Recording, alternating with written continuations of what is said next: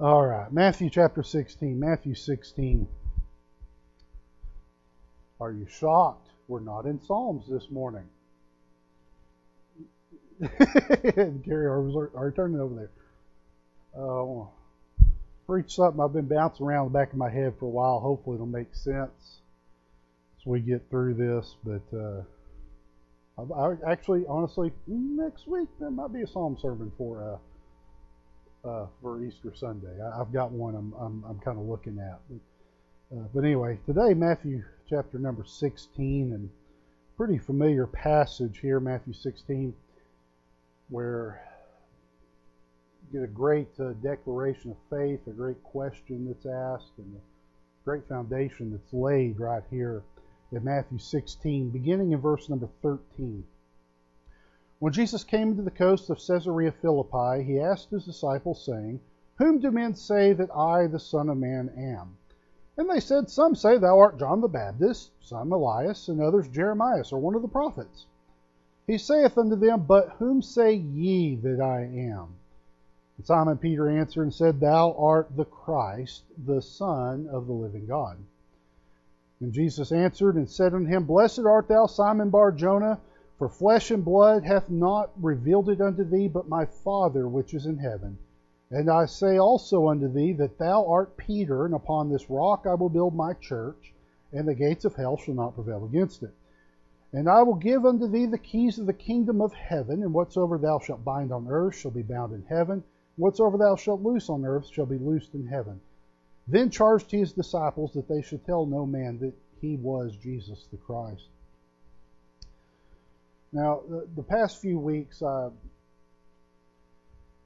have delivered uh, not just from the Psalms, but I, I would kind of classify them, and, and, and I really, ha- I really, I don't know that I ever appreciated this this type of sermon before, but uh, the, I feel like I've preached pastoral sermons the past few weeks, and uh, I, I've never seen that in any book on preaching, that type of sermon, but I, I've learned to recognize it, and it's a lot of helpful advice, a lot of guidance from Scripture, and it really is born from a pastor's heart.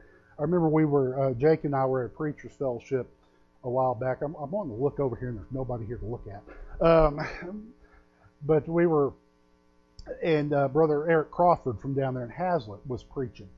And, uh, and, and at the end of it, I turned to Jake, and I said, "He just preached like a pastor." Uh, a lot of times you go to these fellowships and they preach different style sermons, but I said that was a very pastoral sermon that he preached. He was trying to help. He was trying to encourage. And uh, that's kind of what I've been doing, I feel like, uh, the past few weeks. And, you know, you kind of warn of a path not to walk. You point to a path you should walk. They're not hellfire or brimstone, and but they are very deeply personal. And, and I do think it takes a pastor's heart to preach them. And, you know, looking back, over the you know five plus years been here, almost five and a half now, it's crazy. Um, early on, I didn't preach as many of those. I preached uh, a lot of a few different kinds, but I, I kind of had to develop that in myself to be able to preach a pastoral message. And but this sermon I want to preach to you today is is what I would call a positional sermon. I'm not trying to alliterate that on purpose, but. Uh, uh, I just want to talk about an idea, and, and really, I've, I've got like one major point at the end I, I want to highlight. We're going to get there eventually.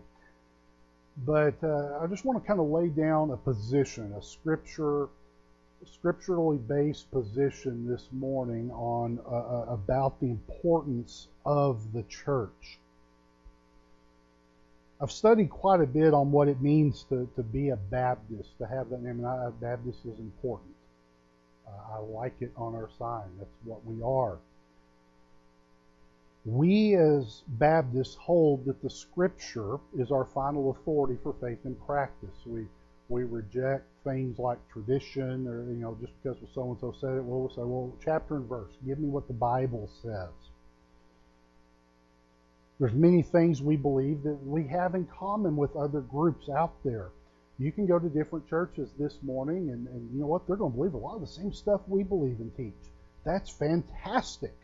Uh, uh, a lot of go a lot of different churches in this county this morning, and you'll find a preacher that will stand up and preach salvation by grace through faith, that you're a sinner and you need Christ to save you. And I'm so thankful for that. I, any church that's out there preaching the gospel is not my enemy.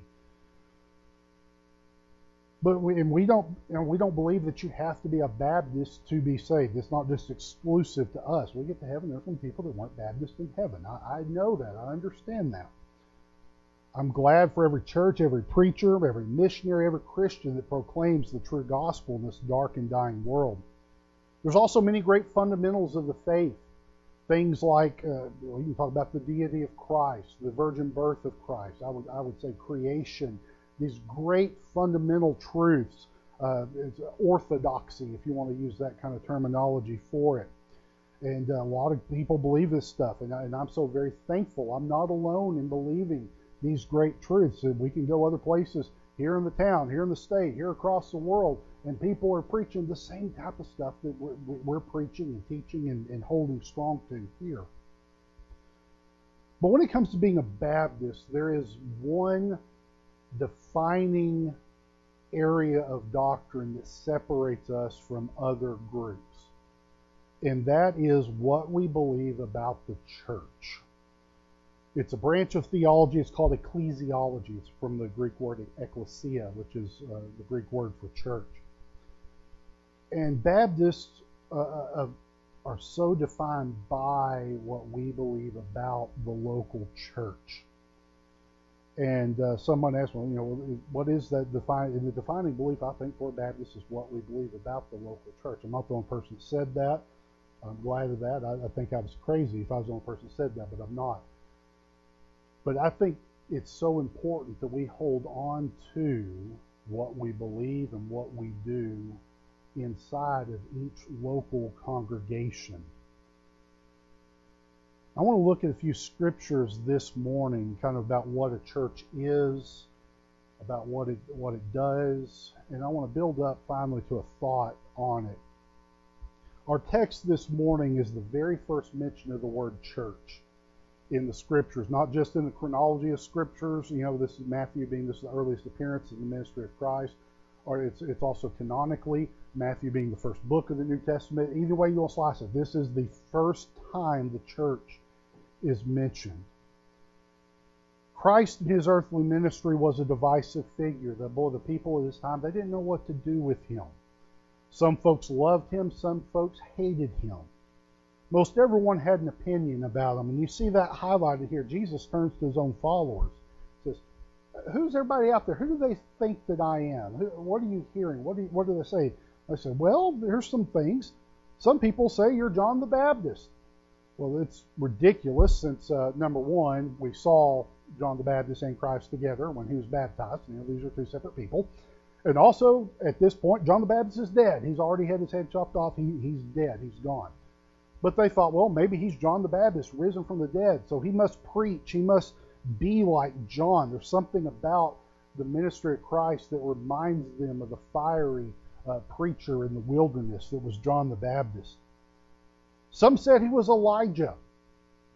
By the way, the closing words of the Old Testament there, the last few verses of Malachi, the final prophetic words that were given for before about a four hundred year period of silence until the coming of John the Baptist. Malachi wrote, "Behold, I will send you Elijah the prophet before the coming of the great and dreadful day of our Lord. He shall turn the heart of the fathers to the children, the children to their fathers, lest I come and smite the earth with a curse." This promise that Elijah would come before the last day. And so people thought, oh my goodness, Christ must be Elijah. The end is coming. The end is coming, and he must be the herald of the end times. And by the way, when Christ actually even repeats this uh, in Matthew seventeen ten, they they ask him about the end times, and he says, Elijah truly shall come first. He, he acknowledges this truth in Matthew seventeen eleven. And uh, in doing so, he's also talking about that John the Baptist came in the role of, I don't have time to chase all this down, but came in the role of John the Baptist, and you'll read it, Matthew seventeen, eleven through thirteen. But once again, they were mistaken that he was not John the Baptist, he was not Elijah. Some said he was Jeremiah. Well, oh, Jeremiah, he was the weeping prophet. He was the one that proclaimed his message to the kingdom of Israel, the, or Judah specifically, that the judgment was coming, their kingdom was going to fall. And no one listened to him other than, it really sounds like he may have had one friend, his, his scribe, that uh, had followed along with him. He's called the weeping prophet. Now think about that, that Christ was compared to the fire of Elijah and also to the tears of Jeremiah. It's, a, it's amazing to think about. But he wasn't Jeremiah. Others said he was a prophet. And actually they're kind of right on that one. In a sense, he was. Christ is prophet, Christ is priest, and Christ is king. But he was not just a prophet. He was the desire, the expectation, the fulfillment of everything the prophets had said before. He was the suffering Savior of Isaiah fifty-three. He was the Ancient of Days in Daniel seven. He was not just a prophet preaching God's Word. He was the Word of God made flesh and dwelling among us. Christ turns this question. He makes it personal. He asks first, he said, well, what does everybody else think about me? Now he says, now, gentlemen, what do you think about me? He looks at those twelve men. And Simon Peter, ever the one to open his mouth. And this is one of the times he opens his mouth and what comes out is good. Doesn't happen a lot in the Gospels because he usually opens mouth, insert foot. But right here, it's tremendous what he says. He says, thou art the Christ. The word Christ there means Messiah, anointed one. He says, you are the promised one, the foretold one, the one that would come to be the king over Israel, the one who would come to be the sacrifice for sins. He says, I know you are the one the Scripture said would come. And then he says, the Son of the living God, that you are deity. You are God, the Word made flesh. It's a very, very, very powerful statement when you unpack it. And by the way, I believe that faith in Christ is the rock that the church is built on. Christ says, upon this rock. I think he's talking about that declaration of faith. And it's not talking about Peter there. I know there's a play on words that takes place. Peter means rock and Petros and all this kind of stuff. I don't think Christ is being cute here. I think he's being pretty plain. He said what he meant. By the way, it talks about Peter having the keys to the kingdom there. And by the way, you skip ahead to Acts. He did. In Acts chapter two, he preached the gospel at Pentecost. three thousand were saved, Jews. And then a little bit later in Acts chapter ten, at the house of Cornelius, a Roman, a Gentile, he preached the gospel to him, and the folks there were saved. He opened the door to the Jews and to the Gentiles for the gospel. In both cases, Peter preached salvation by grace through faith in Christ, which is what Christ is highlighting here in Matthew sixteen eighteen, that Christ is the Son of the living God, that He is come to be the sacrifice for sins, that He is the Lord of all. So that's my point number one about the church, is that the church is built on faith in Christ. The church is built on faith in Christ. It's not built to be a five oh one c three organization in our government. It's not built to be a community. It's built on faith in Christ. That is the foundation of the church. But what is a church? That's not a word that was just made up. The word there that's being used in Greek, ekklesia, it, it's a it's a kind of a governmental term. It means a called out assembly. It means to have a group of people and then to pull out some of that group for a purpose. They said they would use this sometimes for like polling, almost like pulling out a jury, if you will. But it's pulling out people from a larger group for a purpose. It's not a vague term at all in its meanings. It means an assembly. I've got a book back there, and a guy goes at great lengths to, to explain that, that the, the church is an assembly. It's an assembling of believers. And that's my second point. The church is an assembly of called out believers, built on faith in Christ, those who would believe in Him called out from this world to be part of the church. Now, I don't want to bore you with a bunch of stats. I can give you all this stuff. I've, I've studied all this out. But you'll find in the Greek New Testament that word ecclesia used one hundred fifteen times. By the way, there's some confusion on that, and I can clear all that up, but I'm I'm very certain it's one hundred fifteen. There's a few of those that, that use it in the governmental term, a generic term. Uh, there's about six of those. That's one hundred nine times that that word is used to define a church, an assembly of believers. Now here is where we get to where I, I want to address something that'll be a little bit controversial when you talk about the church. It's an area that some Baptists have allowed other traditions to influence our fundamental understanding of what a church is. Point number three is this assertion that churches are local, visible assemblies of believers. It's become fashionable to re- refer to an invisible church, to a, a universal church, saying, you know, all believers of this age are the church. That that, that language is not found in Scripture. Um, in fact, to say a universal church or an invisible church, it's, it's it's technically it's an oxymoron. It's like saying a friendly fight. It's like saying an honest politician. Uh, for there to be a, an assembly, it has to be visible and it has to be called out from a group. It, it, the, the words, it does not work to say that there is a universal or an invisible church.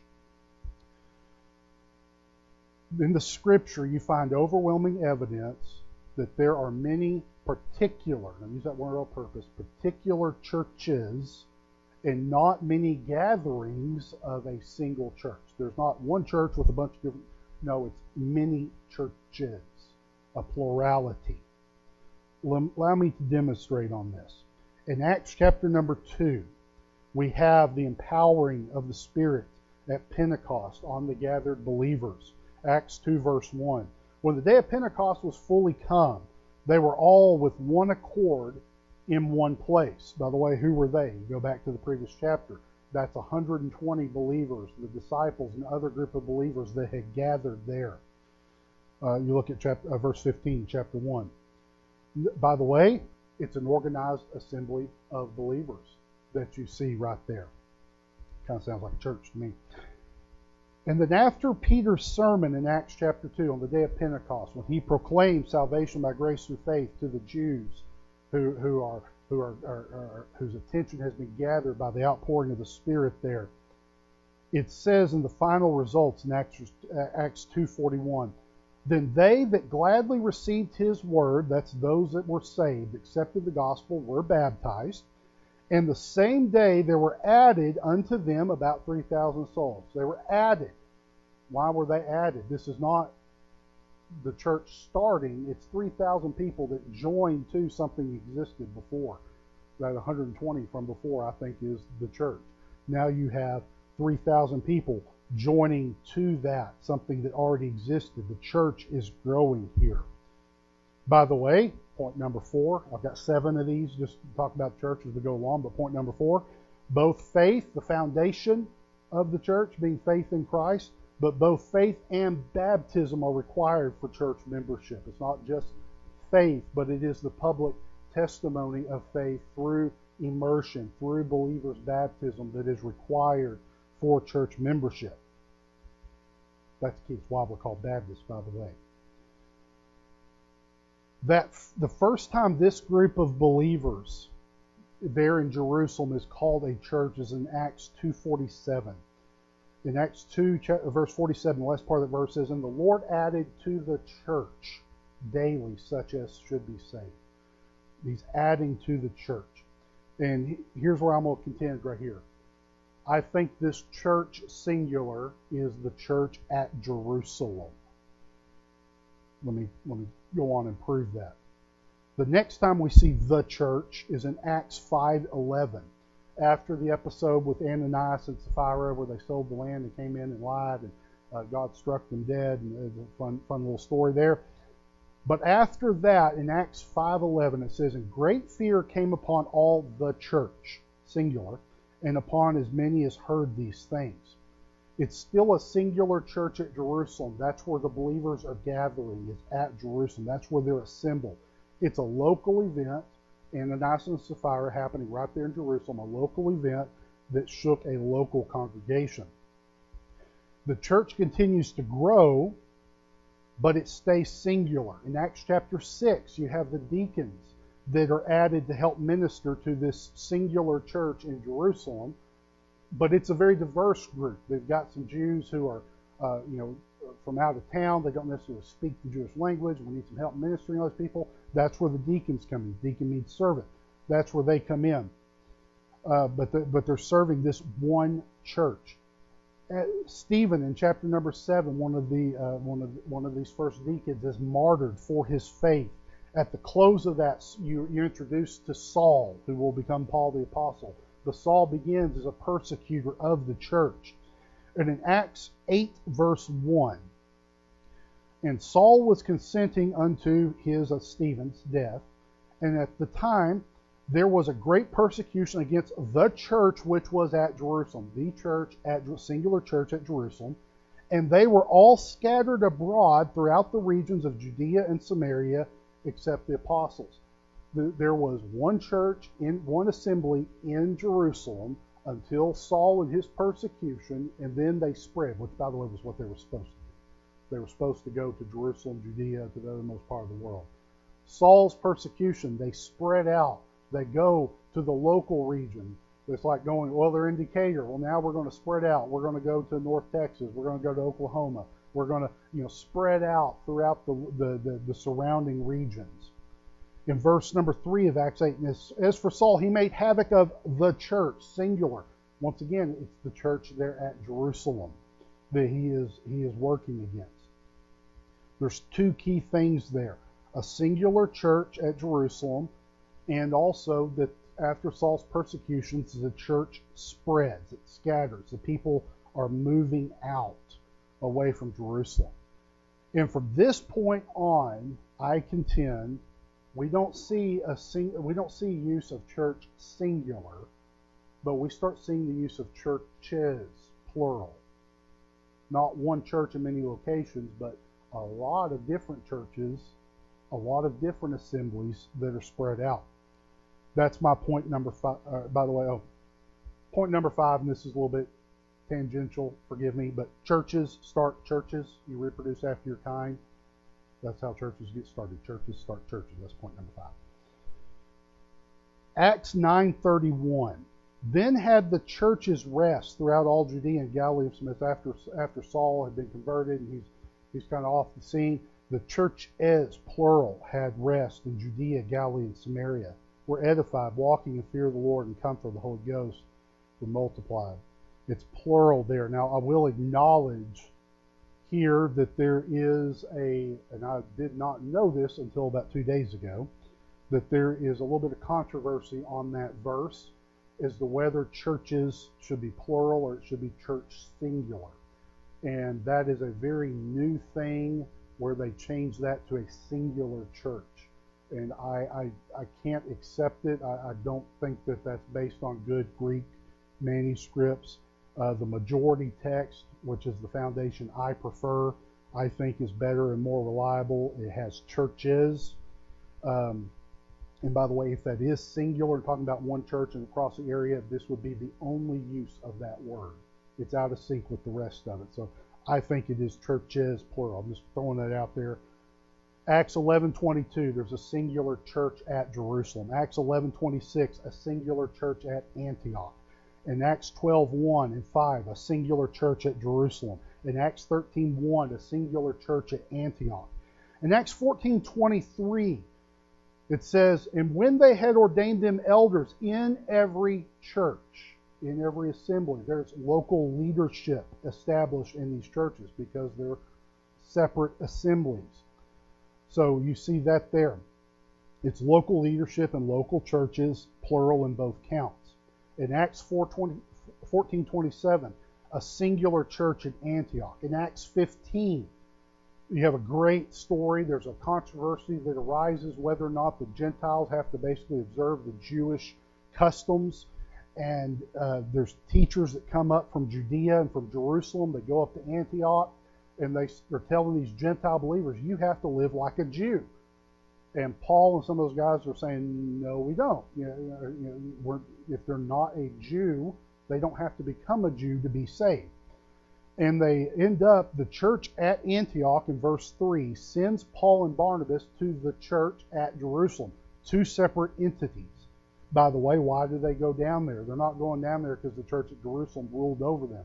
They're going down there because that's where the trouble came from. Verse twenty-four, in the response, it says that that trouble came from us. The word there is us. They're acknowledging that some of those people came out of their church that were, where they were saying, the, uh, teaching this bad thing. In Acts fifteen four, the singular church at Jerusalem acts in their own authority to accept Paul and Barnabas in, receive them in. In Acts fifteen twenty-two, the singular church at Jerusalem approves sending messengers back with Paul and Barnabas. They decided, it's a, it's a church, you talk about it, it's a kind of a church democracy at work. They all agreed to this. It wasn't just the apostles stamping it. The church itself does. You can learn a lot if you study out what happens there. Um... But they sent back. And by the way, this is point number six. Local churches are governed autonomously. That every local church, every local assembly governs itself. I, I don't tell the First Baptist what to do. They don't tell me what to do. You know, uh, there, there, we're, we are free to worship God according to our conscience, according to the leading of the Spirit. And uh, wherever church that is, I suppose First Baptist, I mean William over at Grace Baptist, Uh, or even the community over here, or any of these other ones. I, we're, we're free to do whatever we want to do uh, in serving God. In Acts, and by the way, at the end of that, in Acts fifteen forty-one, it talks about multiple churches throughout the regions of Syria and Cilicia. It's because it says, uh, Paul says he went through Syria and Cilicia, confirming the churches, plural. Okay, so there's a bunch, not one church and all this, but many churches. Okay, I bored you to death. That's technical, I uh, know. We've got about ninety more verses. We can keep going. We, we got we got all day. You know, there's no football game today, so at least no N F L games. There's that pretend football that's going on. But every time I contend that Christian church is referred to going forward from this point, it's speaking of a local, autonomous assembly of baptized believers. I will also acknowledge there may be one exception to that in Ephesians. Uh, it it kind of talks maybe about a church in glory, which is all the believers assembled into glory. But that's not a church that exists now. It's a group that exists in the future when we're all up in heaven. B. H. Carroll calls that the prospective church. I'm still studying that one out, wrapping my head around that one. But real quick, the six points I've observed through this about churches. First off, the church is built on faith in Christ. Second, the church is an assembly of called-out believers. Third, churches are local, visible assemblies of believers. Four, both faith and baptism are required for church membership. Five, churches start churches. Six, local churches are governed autonomously. And now I add number seven. We're finally getting to the point of the sermon, okay? Number seven, God's plan for this age is to work through churches. God's plan for this age is to work through churches. When Christ said, "Go ye, therefore," in Matthew twenty-eight, the Great Commission, was he speaking just to the disciples there? I don't think he was. I think he was speaking to the believers. I think that commission is as good for us as it was for, for John and Peter and, and for Paul a little bit later on. I think that commission is good for us today. Christ gave that order. He gave us that direction. He gave us the power through the Spirit. And he also gives us the organization to do the work, and that is the local church. Now, one page for the sermon.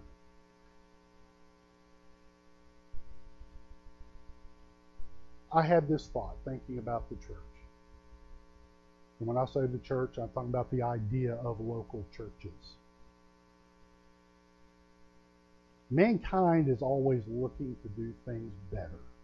I'm kind of like that myself. I look at things, how can we do this better? How can I, How can I how can I play this song better? How can I paint this a little bit better? How can I write that a little bit better? Uh, you know, how can I preach? We, we, we tend to do that. We want to do things better. And sometimes we'll look at things and we'll say, well, the government isn't working. If we could just do it this way, or this school isn't working. If we could just do it this way, we're always looking to do something better. And for two thousand years, man has tried to do Christianity better than the plan God gave us. Some have usurped the autonomy of local churches, where you get your bishops, your popes, uh, over uh, you know groups of of churches and having a, a hierarchy over uh, local congregations. Uh, that that's not something you see in Scripture. I can prove that. It's local autonomous groups. But somebody said, you know what, it'd be a whole lot better. I could keep everybody in line if I was in charge of a bunch of different churches. That's not God's plan. By the way, you say, well, that's, we're kind of the Baptists, we're the independents, the sort of Protestant, not really, but sort of Protestant. Um, I didn't mean to chase that rabbit. Well, let me chase that for a second here. In study out the history of the Baptists, Protestants, Are, uh, came, or the groups that came out of the Catholic Church in the Reformation. They said, we don't like what the Catholic Church, Martin Luther, Calvin, Zwingli, all those guys, they came out of the Catholic Church. The Baptists were never part of the Catholic Church. The Baptist line did not split off of Rome. The Baptist line, I contend, and I can prove historically, comes from a line that, that was always separate from Rome. Rome is not the mother church. It was not in my notes at all. But I'm going to tell you something I see nowadays, and I'll be honest. I, even some Baptist churches, and I don't need to call out anybody on this, but uh, I'm going to tell you one of the big things right now in church growth is satellite churches. It's where you have like in one big church, and then they start a church over here, but they don't let it be independent. They continue to rule and to govern it. It just becomes another campus, another branch. Um, it's a very dangerous precedent because that's not scriptural. It, it is to establish independent local congregations is the goal of, of planning churches. Uh, but that's that's coming back in play. It's history repeating itself. But that's somebody looking and saying, you know what, I could do a better job. If I, if I held on to that church, I could I could run it a little bit better, instead of letting it uh, get on its own feet and letting it go its own way. Some have opened the door of church membership. I told you, church membership is based on faith in Christ, believers' baptism. Some have opened the door of church membership to the unregenerate, to the unrepentant. They thought that, well, if we bring them into the church, it will help them. We'll help get them right by getting them. Listen, hey, sinners are welcome in the church. Unsaved are welcome to come into this building to hear the gospel, to hear the word. Are they allowed to be members of the church? No. In the sense that it's you got to have faith, believers' baptism, those kind of things. So there is a limiting factor that takes place there. You, but what's happening, by the way, it's the proverbial deal. What happens when you put a bad apple in the barrel of apples? The rest of the apples go bad. That's what it is. It doesn't make the one apple better. But that's happened in history. Go look up the halfway covenant here in colonial America. That's what happened. Some tried to marry church and state. They tried to force their beliefs. Well, King uh, King Bob up there, he is uh, he's Protestant, so now we're Protestant. Oh, King Bob just lost the war. Now King Carl is uh, in charge, and he's a Catholic. I guess we're all Catholic now. That's the story of the Middle Ages and European history. Uh, It's an unholy alliance. By the way, Baptists believe in separation of church and state. We believe we ought to have religious freedom to worship as we please, and so should everybody else. We shouldn't force that on anybody. That's the Baptist tradition. Some have introduced new ideas to replace the church. Go look at American history in the eighteen hundreds. It's almost comical some of the things happened. There for a while it was popular to start utopian societies. Let's go over and we'll start a city and it will be perfect and we'll we'll just serve God by ourselves, and all those things fell apart. Uh, the, you have different things, societies, things, uh, you call out one, the Salvation Army kind of started that way. Now it's a charitable organization, but it started out as a group to go out and win the lost. but it wasn't really built as a church. It, it was something different, and they never claimed to be. It was a, it's a very strange thing, but if somebody came along and said, I've got a better idea than what God's plan was. Some have tried to, to make the work bigger than the local church. They say, well, a local church isn't big enough to reach a populace, to reach a nation, to reach a city. You get ideas, oh, we'll have these big meetings, and uh, we'll have these mass revival meetings. We'll have, I'm not picking on anybody on this necessarily, but like Billy Graham would come in, like the Promise Keepers. Things, but those were things designed outside of God's plan for the age, outside the church. And we wonder why, well, these things really didn't work all that well. They didn't stay. They didn't bear lasting fruit. And part of that is because they're outside of God's plan. God knew what He was doing when He gave us the church. Could it be that we're losing so much ground today because we've gotten away from the plan that God gave us? It's high time that we love and exalt the local church as it should be. It's a gift from God for us. God gave it to us because He needs, He knows that we need a local church family to help support us. He knows we need brothers and sisters in Christ. He knows we need that network. He knows we need pastoring. He knows we need to get together and sing and preach and pray. God knows that we need that local church. Ephesians five twenty-five. It's talking about husbands and wives, but if you catch the other part of that verse, it says, as Christ loved the church and gave Himself for it. So, well, that's talking about the people. Is it?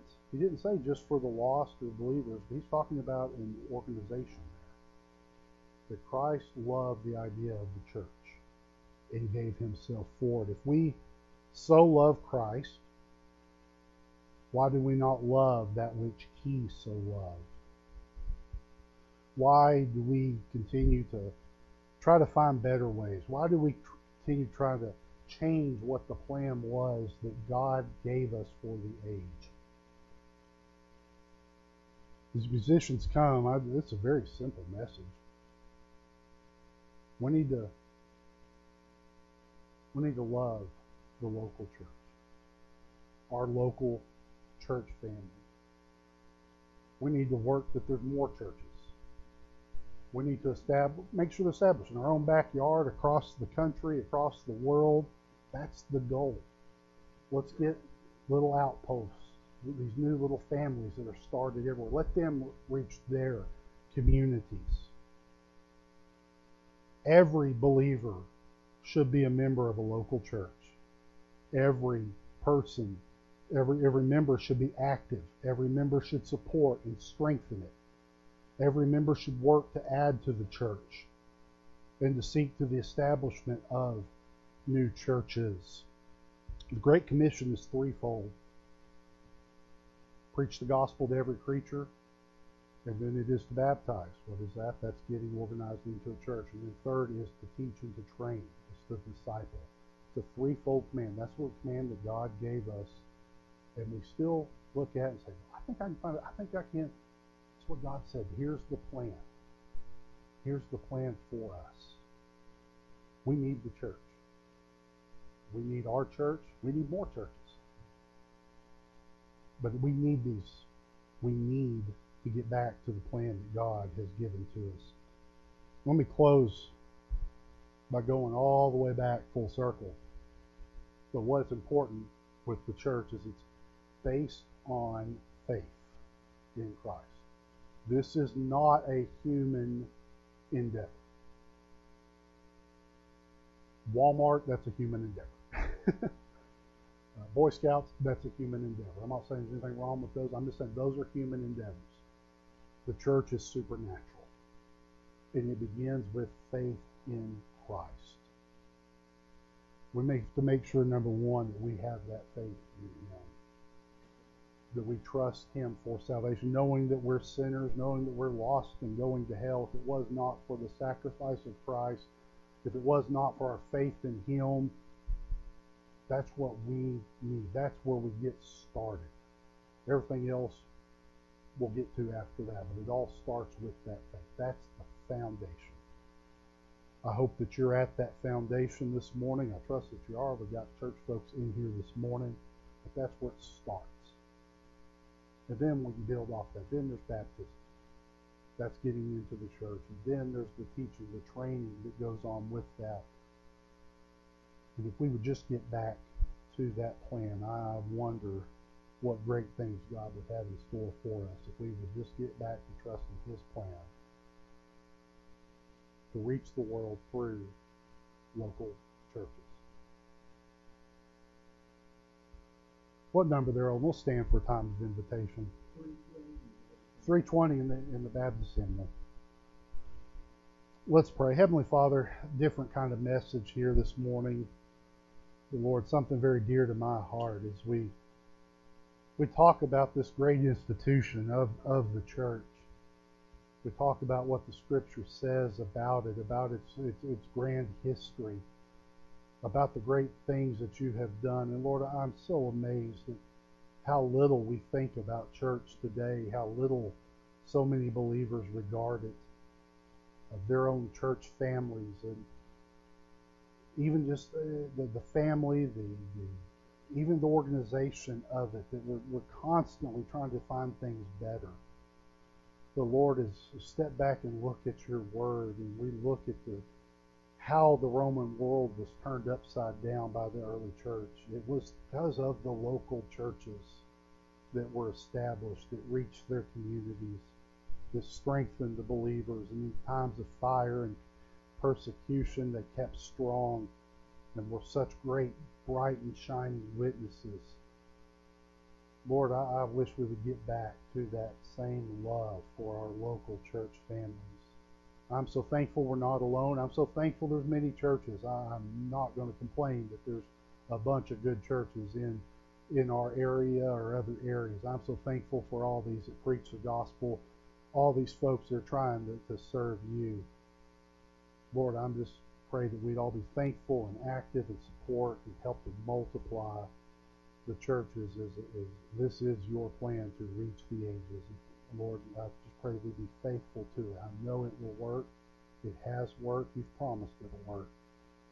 Just pray that we be faithful to it. Just, just Lord, in this time, just pray that you would, would, would speak to our hearts. Challenge us, I pray, in our love and our feelings and in our faithfulness to the local church family. Speak to us now, I pray, in this invitation, in thy holy name. Amen.